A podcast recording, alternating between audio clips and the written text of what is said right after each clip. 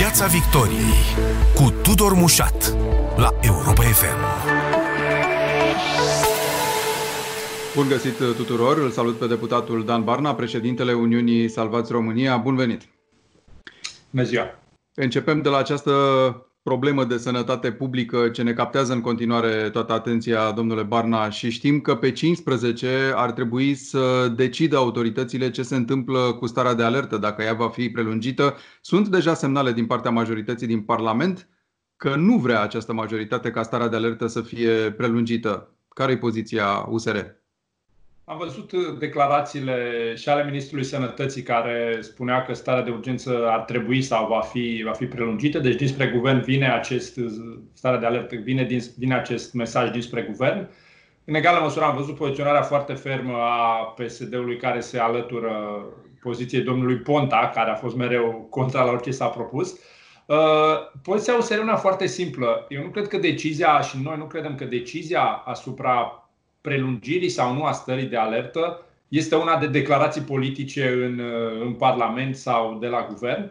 Eu aștept și împreună cu colegii, colegii mei din, din USR așteptăm să vedem care sunt datele și cifrele concrete pe care guvernul își va fundamenta o eventuală solicitare de prelungire a acestei stări de alertă și în funcție de acele date vom lua decizia. Adică ideea că transformăm pentru că s-au ridicat restricțiile și ne întoarcem la o luptă politică în care dacă o parte, un partid zice hăi, celălalt spune automat cea doar ca să-și uh, entuziasmeze electoratul, în cazul epidemiei e o idee proastă. Deci haideți să vedem cifrele, haideți să vedem pe ce date își va fundamenta guvernul eventuale cereri de prelungire și în funcție de asta USR va decide dacă va susține sau nu această cerere de prelungire. Aceasta e poziția corectă și firească. Asta nu e o chestiune de declarații politice. Cum vi se pare că a gestionat guvernul uh, privind retrospectiv uh, problema epidemiei în România? Pentru că noi deja ne apropiem de ultimii pași ai uh, relaxării restricțiilor și ne uităm în urmă și vedem, mă rog, diverse lucruri care aparent se puteau face și altfel. Cum, cum a apărut povestea? Depinde unde ne uităm și pe cine întrebăm. Dacă ne uităm în Suceava și întrebăm oamenii de acolo, a fost o gestiune catastrofală. Dacă ne uităm în județele care au avut un număr de câteva zeci de cazuri, pare că lucrurile au mers, au mers bine. Pe partea de comunicare însă performanța a fost una cel puțin mediocră, pentru că s-a creat loc de rostogolire a fel de fel de percepții, fake news, păreri, tocmai pentru că a existat spre rușinea guvernului o perioadă și nu scurtă în care s-a pus, un, s-a pus brocul uh, pe, pe comunicare. Faptul că a existat o dispoziție la nivelul prefecților trimise de minister prin care s-a spus să nu mai anunțe numărul de teste, să nu mai anunțe numărul de cazuri, a creat acolo un spațiu foarte bine speculat de către uh, toate aceste site-uri care distribuie fake news și lucrul acesta s-a văzut. Deci la partea de comunicare a fost asta, puține Asta la început, pentru că dacă ne uităm la fake news, cred că niciun guvern nu reușește să împiedice teoriile conspirației în legătură cu măsurarea temperaturii sau cu, eu, nu, eu știu ce alte... conform cărora din cauza, din cauza asta a fost împușcat Kennedy. Asta deja le-am văzut, am râs cu toții și mergem firesc mai departe. Dar atâta timp cât guvernul nu umple spațiul informațional cu date concrete, periodice și foarte robuste, evident, riscul sau, mă rog, șansa acestor știri false de a se răspândi e mult mai mare. La asta, asta vreau să spun. În ceea ce privește componenta de suport economic, aici, din păcate, nu prea putem să ne lăudăm. România e cumva codașă și asta este o realitate dacă ne uităm pe, pe cifre la ceea ce înseamnă suportul pe care statul a reușit să-l dea mediul economic pentru a rămâne pe o linie de plutire de la care să înceapă reconstrucția acum după criză. Ce mai era de făcut în afară de măsurile astea active de care vorbește guvernul cu susținerea celor care au stat acasă, deci șomaj tehnic plus în continuare niște măsuri de sprijin a noilor angajări sau reangajări, plus niște proiecte legate de investiții ale statului în niște sectoare strategice. Aici, mă rog, vorbim deocamdată doar de planuri. Tocmai asta este problema, pentru că acel IMM Invest s-a născut uh, cumva gata blocat, a durat destul de mult până să devină cumva operațional și măsura și zona de măsuri pe care noi am promovat-o aceea de eliminarea impozitului pe, pe venitul minim, pe salariul minim, care ar fi lăsat mai mulți bani angajaților și automat aceștia s-ar fi dus în consum și ar fi, s-ar fi reușit o, o supraviețuire sau, mă rog, o menținere pe nea de plutire a companiilor, lucrurile acestea nu s-au întâmplat. Și este unul din elementele pe care le-am pus constant în discuțiile pe care le-am avut cu, le-am avut cu premierul. De asemenea, investițiile sunt, care sunt de fapt singura modalitate prin care ne putem aștepta să repornim cât de cât uh, credibil mecanismul economic, rămân în continuare la nivel de promisiuni și de planuri. Și asta e o problemă foarte mare. Adică România n-a dus lipsă în 30 de ani de promisiuni și planuri. Să ne aducem aminte, am avut miniștri care se duceau să doarmă la marginea autostrăzii, să se asigure că se întâmplă, miniștri care și-au pus mandatul pe masă pentru încheierea unor autostrăzi și nu sunt de niciunele nici acum după 30 de ani. Adică trebuie făcut pasul și asta nu s-a întâmplat de la promisiuni și, cum să zic, și angajamente ferme la realități în, la realități în teren. Și de fapt asta lipsește în momentul de față. Un plan pentru ce se întâmplă în lunile următoare.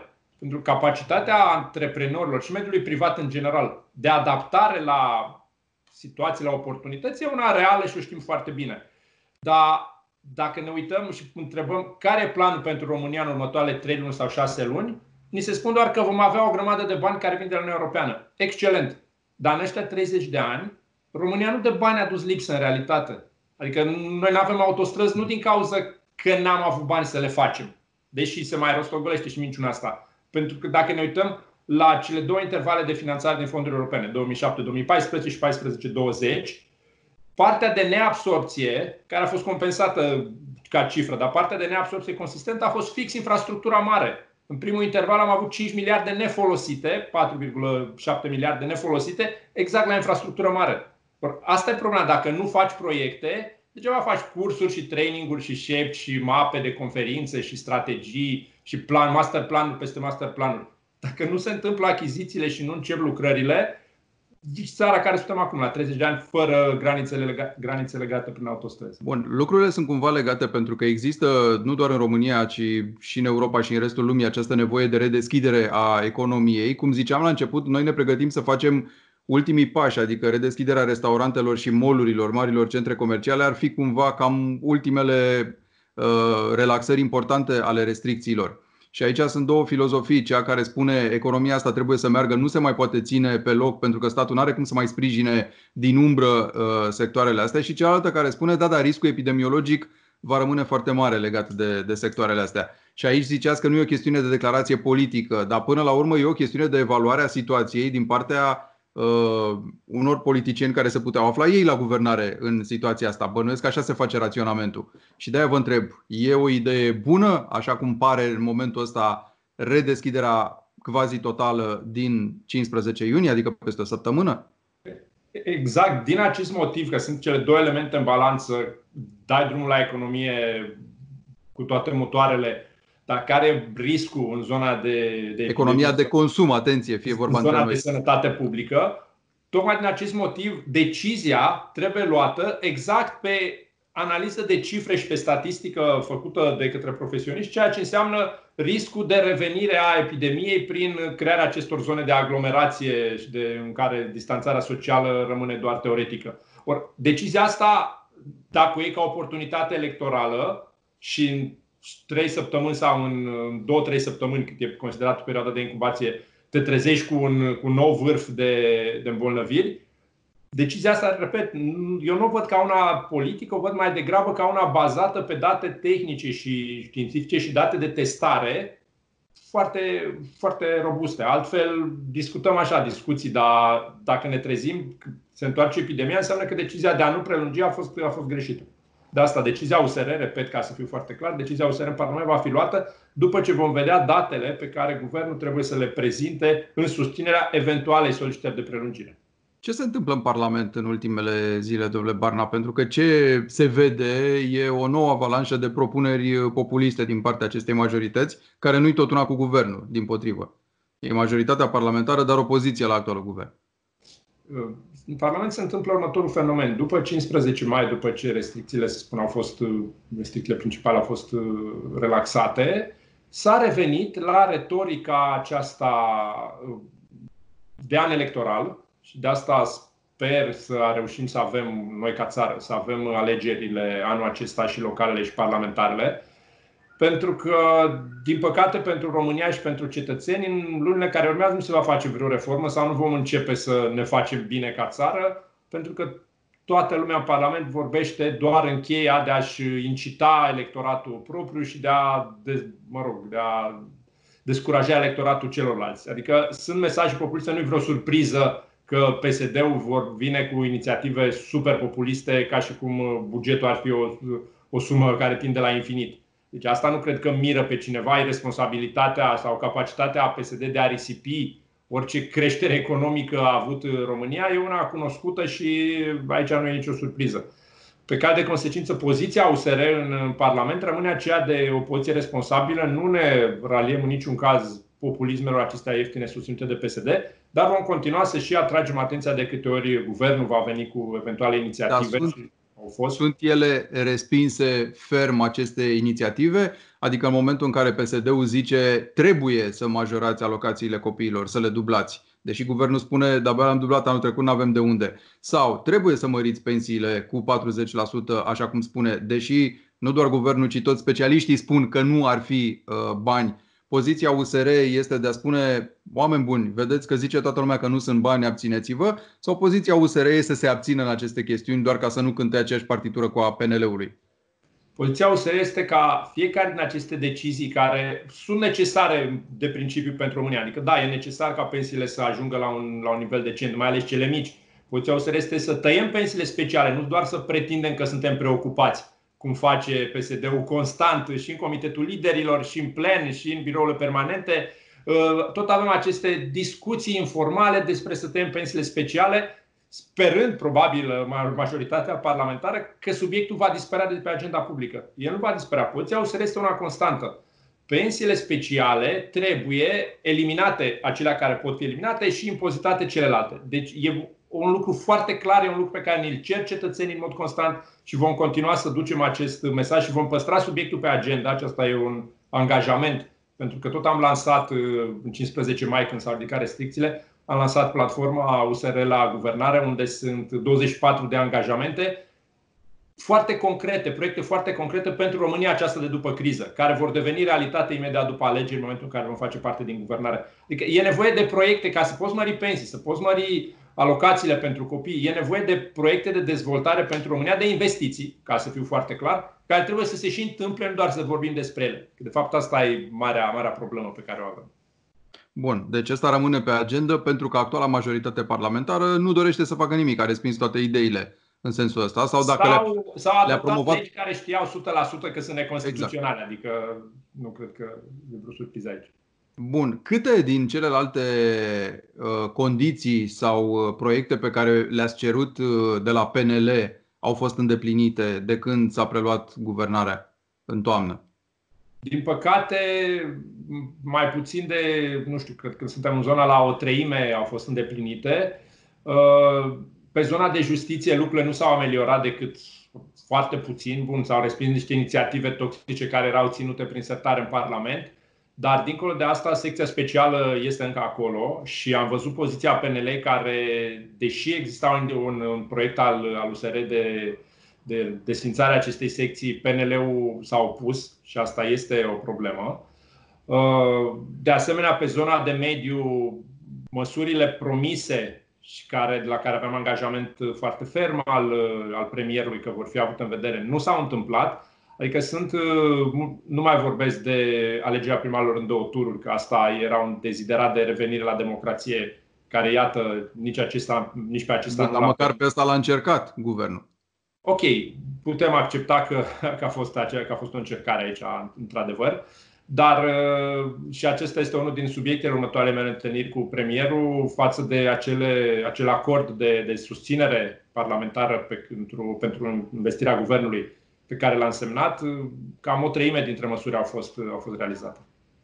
Bun. Dumneavoastră vorbiți uh, tot mai insistent și cei de la PNL și cei de la USR și Plus despre posibila viitoare coaliție de guvernare, nu? După alegeri, pentru că asta e ceea ce vă doriți, să învingeți PSD și pe acoliților și să preluați guvernarea în condițiile unei coaliții, dar e proiectul ăsta credibil în condițiile în care vă tot atacați sistematic în Parlament și în afara lui în ultima perioadă? E foarte normal să existe. Uh, dacă am avea toate părerile similare cu PNL-ul, am fi în PNL. Adică, să fim foarte clar, e foarte normal să existe o alternativă care vrea ca modernizarea României să se întâmple să se întâmple mai repede, să se întâmple cumva diferit de ceea ce vedem de 30 de ani în politica din România și e nevoie pentru această țară de un aer proaspăt în ceea ce înseamnă și alegerile locale pe care le avem, le avem în vizor în perioada următoare și alegerile parlamentare, e nevoie de împrospătarea clasei politice. Pentru că până acum, și haideți să fim foarte sinceri unii cu ceilalți, până acum am avut doar o schimbare de geci din uh, roșu în galben și invers, care n-a adus foarte mult acestei țări. Ori în momentul de față, șansa după alegeri este să existe o coaliție care, într-adevăr, pe cifre electorale se conturează a fi PNL-USR+, o coaliție care să aibă și energia de a face aceste schimbări, energie pe care USR Plus o aduce în, Dați puțin. Ce înseamnă schimbarea de geci? Înseamnă aceeași mărie cu altă pălărie? Păi ce garanție ar fi că se schimbă PNL-ul odată ce intră în contact cu dumneavoastră într-o eventuală coaliție? Adică, din câte înțeleg, e un fel de PSD vopsit PNL-ul sau că nu diferă în multe privințe și atunci... Schimbarea de geci e o imagine clasică în cultura politică românească, știm la, ce, știm la ce mă refer.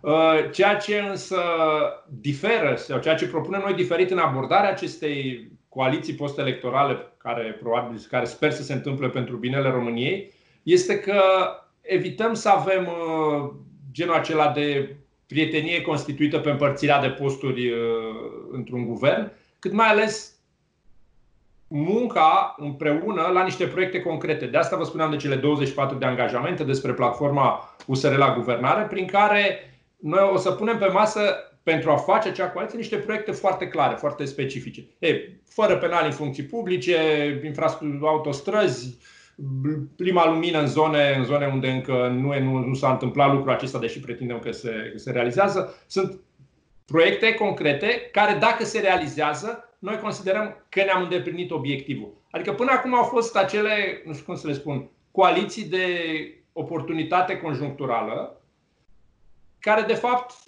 n-au schimbat foarte mult și au avut o viață foarte scurtă. În momentul în care punem bazele acestei viitoare coaliții, cred eu, pe niște proiecte foarte specifice pe care le punem pe masă de la început și facem lucrul acela, s-ar putea să generăm niște bine sau s-ar putea. Vom genera niște bine pentru societate și pentru România și de fapt ăsta e obiectivul unei clase politice noi și care vrea să, să reformeze lucrurile.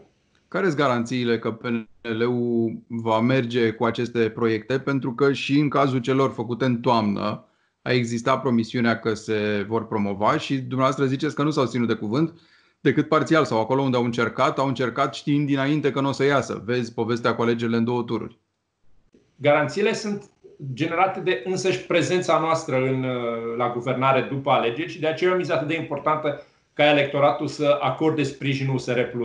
Pentru că în momentul în care aduci un aer proaspăt și nu două ministere, ci 5-6 ministere, adică 7 ministere, cumva în momentul în care contăm, și acesta e obiectivul nostru electoral, ca să fiu foarte, foarte sincer cu dumneavoastră, este de a conta în următoarea guvernare nu doar ca prezență decorativă, ci de a fi o parte importantă din planul acesta, din strategia aceasta de a transforma România într-o țară în care diaspora să se poată întoarce.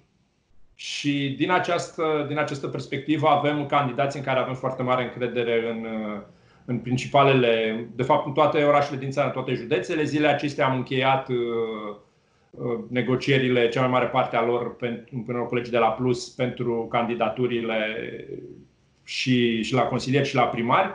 Și avem candidați de care suntem foarte mândri. La Cluj, de exemplu, candidează colegul nostru Emanuel Ungurean, un candidat foarte puternic, care, în care avem mare încredere.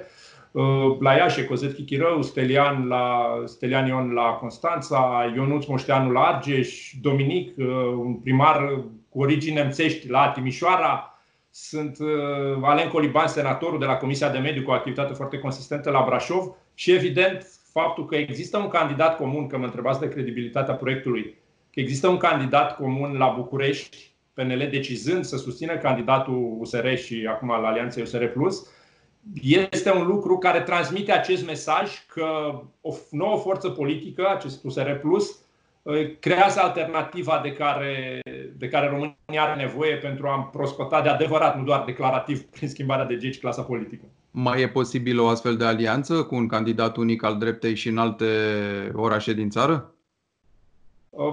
Adică Bun. există vreo discuție în sensul ăsta? La nivel național nu va exista o, să spun, o alianță preelectorală cu PNL pentru că nu este cazul. Dar acolo unde sunt primari PSD, dacă colegii noștri în local, diverse localități decid că cea mai bună strategie este susținerea unui, unui candidat comun, nu excludem lucrul acesta. Ce se întâmplă la București între Nicu Șordan și Gabriela Firea, adică în această etapă foarte tensionată a campaniei electorale care nici n-a început, dar a început de fapt? Adică ce am văzut uh, zilele trecute cu ambuscada aceea produsă de Aurelian Bădulescu, viceprimarul Capitalei, împotriva lui Nicu Șordan, pe urma acuzația foarte recentă uh, de sabotaj. Doamna Firea spune că troleibuzul ăla care a luat foc în capitală ar putea să fi fost uh, de fapt o mână criminală, deci să fi fost un sabotaj. Ori când auzi asta te gândești evident la adversarii politici, nu te gândești că cineva din propria administrație uh, face un astfel de, de sabotaj. Ce arată despre lupta asta electorală? Imaginea care se, sau mă rog, de-a filmul pe care îl vedem în aceste zile, arată că doamna Firea este într-o teribilă panică și într-o teribilă frică, înțelegând că va pierde, va pierde primăria capitalei și PSD-ul va pierde primăria capitalei. Nicu Șordan este viitorul primar al Bucureștiului și în sfârșit acest oraș are șansa să devină o metropolă europeană și să meargă spre ceea ce înseamnă dezvoltare. Pentru că am văzut manifestările huliganice, nu le pot numi altfel, ale viceprimarului, care foarte interesant și nu trebuie să, să, să nu observăm lucrul acesta, au fost susținute și asumate de doamna Firea. Că părea inițial că e o manifestare a unui primar care mai avusese astfel de antecedente, să spun, și în ședințele Consiliului General Capitalei, jignindu-ne colegii și nu era o surpriză foarte mare comportamentul domnului Bădulescu. Dar doamna Firea și-a asumat acel comportament, a spus că a vrut să comunice, că domnul Bădulescu comunica de fapt poziția primăriei capitalei.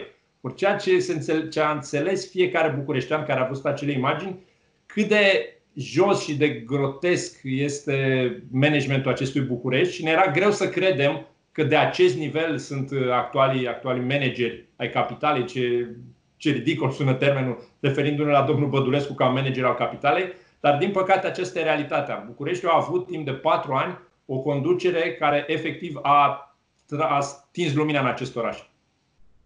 Care va fi tactica de acum încolo? Pentru că, obiectiv vorbind, Nicușor Dan, ca și alți probabil uh, contracandidați ai primarilor actuali în țară, n-au fost vizibili în această perioadă a carantinei, pentru că n-aveau cum. În timp ce, iată, de exemplu, la București, primarul Firea a fost permanent în vizor, cu măsurile de, nu știu, închis, redeschis parcuri, pozițiile domniei sale în calitate de demnitar local legate de măsurile uh, de prevenție, transportul în comun, orice a avut legătură cu situația de sănătate publică, nu a fost comunicat și de primar în calitatea lui de reprezentant al autorității locale.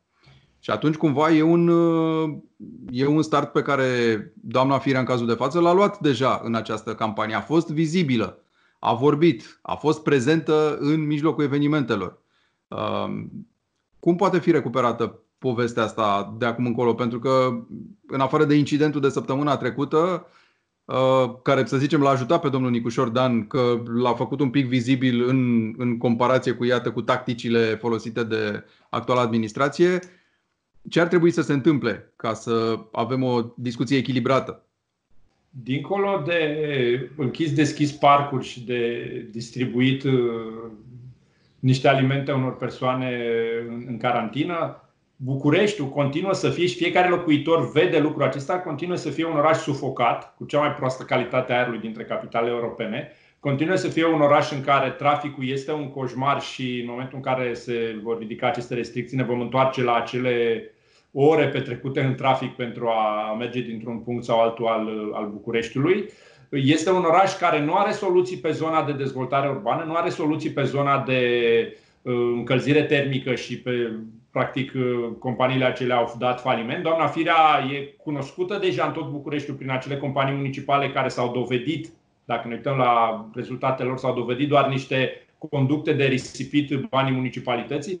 Ori toate lucrurile acestea oamenii le înțeleg dincolo de lunile acestea de pandemie și oamenii înțeleg că dacă rămân încă patru ani uh, sub acest management de risipit resurse fără rezultate, controlat de doamna Firea, dar în continuare domnul Bădulescu va fi cel responsabil de ordine publică. Ce ironie putea să fie mai mare decât viceprimarul responsabil de ordine publică să vină să agreseze un contracandidat, să târie un dulap pe stradă. Adică în filmul ăsta suntem și eu sunt convins că electoratul și bucureștenii înțeleg că e nevoie de o schimbare reală pentru a păstra acest, sau mă rog, pentru a retransforma acest oraș într-o capitală în care să dorești să-ți crești copii. Când va avea loc fuziunea USR Plus, domnule Barna? Este un proiect la care lucrăm chiar în aceste zile și, și ieri am avut discuții cu colegii de la Plus, cu Dacian Ciolo și, și colegii de acolo. Eu îmi doresc să facem congresul de fuziune undeva în, în această vară, final de iulie, început de august. Acum, acum lucrăm la detaliile tehnice, tocmai pentru a, a putea să dăm acest mesaj în, înainte, de campania, înainte de campania de locale și apoi cea de, de parlamentare pentru că este ceea ce electoratul așteaptă în mod firesc de la, de la USR Plus, așteaptă această, acest, această energie că în sfârșit există o, o alternativă cu adevărat, cu adevărat nouă, onestă și profesionistă. Putem vorbi de o paritate până la urmă, pentru că știm din plus că doreau să fie priviți ca un partener egal în povestea asta și nu doar ca partidul secundar, să zicem, din această alianță, având în vedere că dumneavoastră sunteți deja în Parlament. Fiecare din cele două partide au, să spun, aturile lor și elementele de valoare adăugată care puse împreună uh, arată că suntem, uh, că vom avea un rezultat foarte bun. Spun asta pentru că sondajele pe care noi le-am realizat arată o diferență semnificativă de undeva peste 30% între scorul USR Plus și scorul individual adunat al fiecăruia din cele două partide. Ori din această perspectivă nu, nu, nu este relevant termenul de paritate, nici nu, nici nu este folosit în discuțiile noastre. Pur și simplu construim un proiect în care avem încredere și construim un proiect în care uh, electoratul să se regăsească într-o măsură cât mai mare. De fapt, acesta e obiectivul nostru comun. Scorul ăsta, dacă e să vorbim de ultimul barometru IMAS la comanda Europa FM, arată 11 și un pic la sută pentru USR și parcă 5 și ceva la sută pentru, pentru Plus. Dar asta nu înseamnă neapărat un total de 16% pentru, pentru alianță, probabil. E, e important și am, dacă s-ar fi făcut, nu și noi facem lucrul acesta în sondajele pe care le avem, măsurătoarea și pe alianță și o să vedeți acolo o diferență de undeva între 3 și 5% pe județe, uneori chiar mai mult, între aceste scoruri individuale, repet, și scorul ideii de alianță. Pentru că românii vor și electoratul își dorește lucrul acesta, de aceea lucrăm la proiectul de fuziune, își doresc să vadă o forță închegată și o forță care vine cu un mesaj uh, armonizat. Nu e îngrijorător pentru dumneavoastră că USR e în continuare cam la același uh, procent de o bună bucată de vreme? Adică PNL-ul pare că s-a erodat la, la guvernare după mai multe sondaje, inclusiv după acest uh, barometru. Uh, PSD-ul la rândul lui pare că a scăzut, dar nu foarte mult. Uh, Pro-România pare să fi câștigat, probabil luând și de la putere și de la opoziție. Uh, da, mă întorc la USR, de fapt. Ce ar trebui să se întâmple ca să se schimbe aparenta încremenire?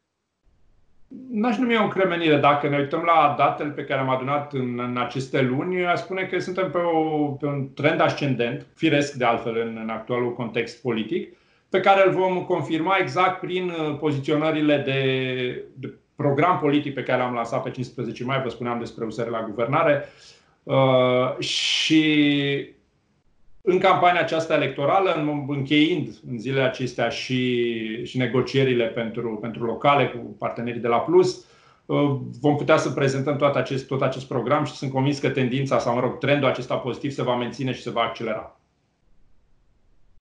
Prestația președintelui în perioada asta, cum ați văzut-o? Președintele este în mod firesc, ca spune în campanie electorală, ca întreaga clasă politică, spuneam că după 15 mai... Pentru PNL, că pentru domnia sa nu mai e cazul. Suntem într-o logică, da, într-o campanie electorală pentru PNL, fără îndoială. Declarația aceea stupefiantă cu vântutul Ardealului la, la UDMR trebuie privită exact, sau mă rog, nu, eu am privit-o exact în această cheie de a încerca să să obțină niște simpatie în zona electoratului ultranaționalist rămas uh, de la Vadim Tudor. Bun, uh, i-ați reproșat cumva președintelui sau, mă rog, administrației prezidențiale și Consiliului Suprem de Apărare a țării că nu mai există capitolul corupției detaliat în ceea ce privește amenințările la adresa securității naționale. Președinția a răspuns spunând că, ba da, există această linie în continuare de discuție legată de pericolul pe care corupția îl pune la adresa securității naționale. Ce vă doreați mai mult, de fapt? Dacă ne uităm la acel, la acel răspuns, acela este un răspuns de, nu știu, de relații publice, un răspuns de marketing. În realitate, corupția nu mai este între vulnerabilități în această strategie. În realitate, riscăm, și asta este lucrul pe care l-am semnalat, să intrăm într-o logică dintre aceea păguboasă în care spunem, ai, domnule, că și în alte țări e hai să nu mai vorbim atât despre. Apare într-adevăr o singură dată, un singur, o singură dată menționată, o singură dată menționată termenul corupție undeva spre finalul documentului, unde vorbim, unde se vorbește de riscuri economice și acolo este înșiruit alături de evaziune fiscală și de alte elemente de genul acesta. Dar corupția mare, corupția de stat, corupția politică a dispărut din această strategie și acesta este realitatea obiectivă. Oricine citește răspunsul și se uită la cele trei paragrafe indicate, vede că e dusă doar în zona, într-o zonă de, să spunem, financiară economică și lăsată doar acolo. Ori dacă ne facem că nu vedem problema pe care România a avut-o și credem că schimbându-se guvernul și venind PNL la putere, s-a rezolvat, s-a ridicat corupția la cer, este o greșeală foarte mare și USR va continua să spună și să lupte și în Parlament, și în, și în plan legislativ, și în plan guvernamental după alegeri, pentru ca acest fenomen să rămână și acest subiect să rămână pe agenda publică, pentru că problema pe care timp de 30 de ani România a avut-o a fost tocmai aceste relații transpartinice. Nu trebuie să intrăm în logica că corupția este insigna exclusivă a PSD-ului. Da, PSD-ul este performer în acest domeniu, aici nu e niciun dubiu. Guvernarea Dragnea ne-a arătat-o cu vârf și îndesat. Dar corupția este un fenomen mult mai larg. Și nu aș vrea și nu ne dorim să intrăm într-o zonă din aceea de liniște socială ca în timpul lui Adrian Stase, unde banii publici dispăreau uh, precum zăpada la soare, dar nu exista nicio, nicio problemă de corupție. Și o parte din achizițiile pe care chiar dumneavoastră presa le-ați menționat în această perioadă de pandemie uh, ridică semne de întrebare legate exact de, acest, de această problemă. Mai avem uh, mai puțin de două minute, domnule Barna. Vreau să vă întreb dacă ceea ce cereți dumneavoastră PNL-ului pentru o posibilă colaborare fructuoasă pe viitor are legătură și cu primirea de membri de la PSD și ALDE. Că îl vedeam pe un coleg al dumneavoastră reproșând zilele astea că peste 10% din uh, corpul parlamentarilor uh, sau deputaților PNL e acum format din importuri de la PSD și ALDE. Este, este un, subiect, uh, un subiect care ne preocupă foarte mult acest uh, traseism de oportunitate în, uh, în Parlamentul României și de aceea am, am semnalat lucrul acesta cumva coroborat cu discuția de acum câteva secunde. Pentru că, într-adevăr, spunem, domne, nu, PSD-ul are toate, are toate tarele, dar în partea asta, alte lucrurile sunt în regulă. Nu sunt deloc în regulă dacă pur și simplu sunt reșapați și le este schimbată vesta unor parlamentari dintr-o culoare în cealaltă pentru că ce tip de mesaj de credibilitate putem să dăm noi în aceste, în aceste alegeri? Dacă, dacă ne facem că nu vedem astfel de lucruri. Noi am spus și când vorbim că USR face în Parlament o poziție responsabilă, despre exact acest gen de situații vorbim. Atunci când se întâmplă lucruri care nu sunt în regulă, atunci când actuala guvernare, PNL-ul, uh, adoptă măsuri sau are, are comportamente specific pesediste, vom, vom continua să spunem lucrul acesta preluarea de parlamentar PSD de către PNL este un astfel de lucru pe care noi îl considerăm total în afara oricărei logici a nu știu, bunului simț sau, sau moralei minime politice. Dan Barna, mulțumesc foarte mult. Aici se încheie această ediție. Pe curând. Mulțumesc și eu. Piața Victoriei cu Tudor Mușat la Europa FM.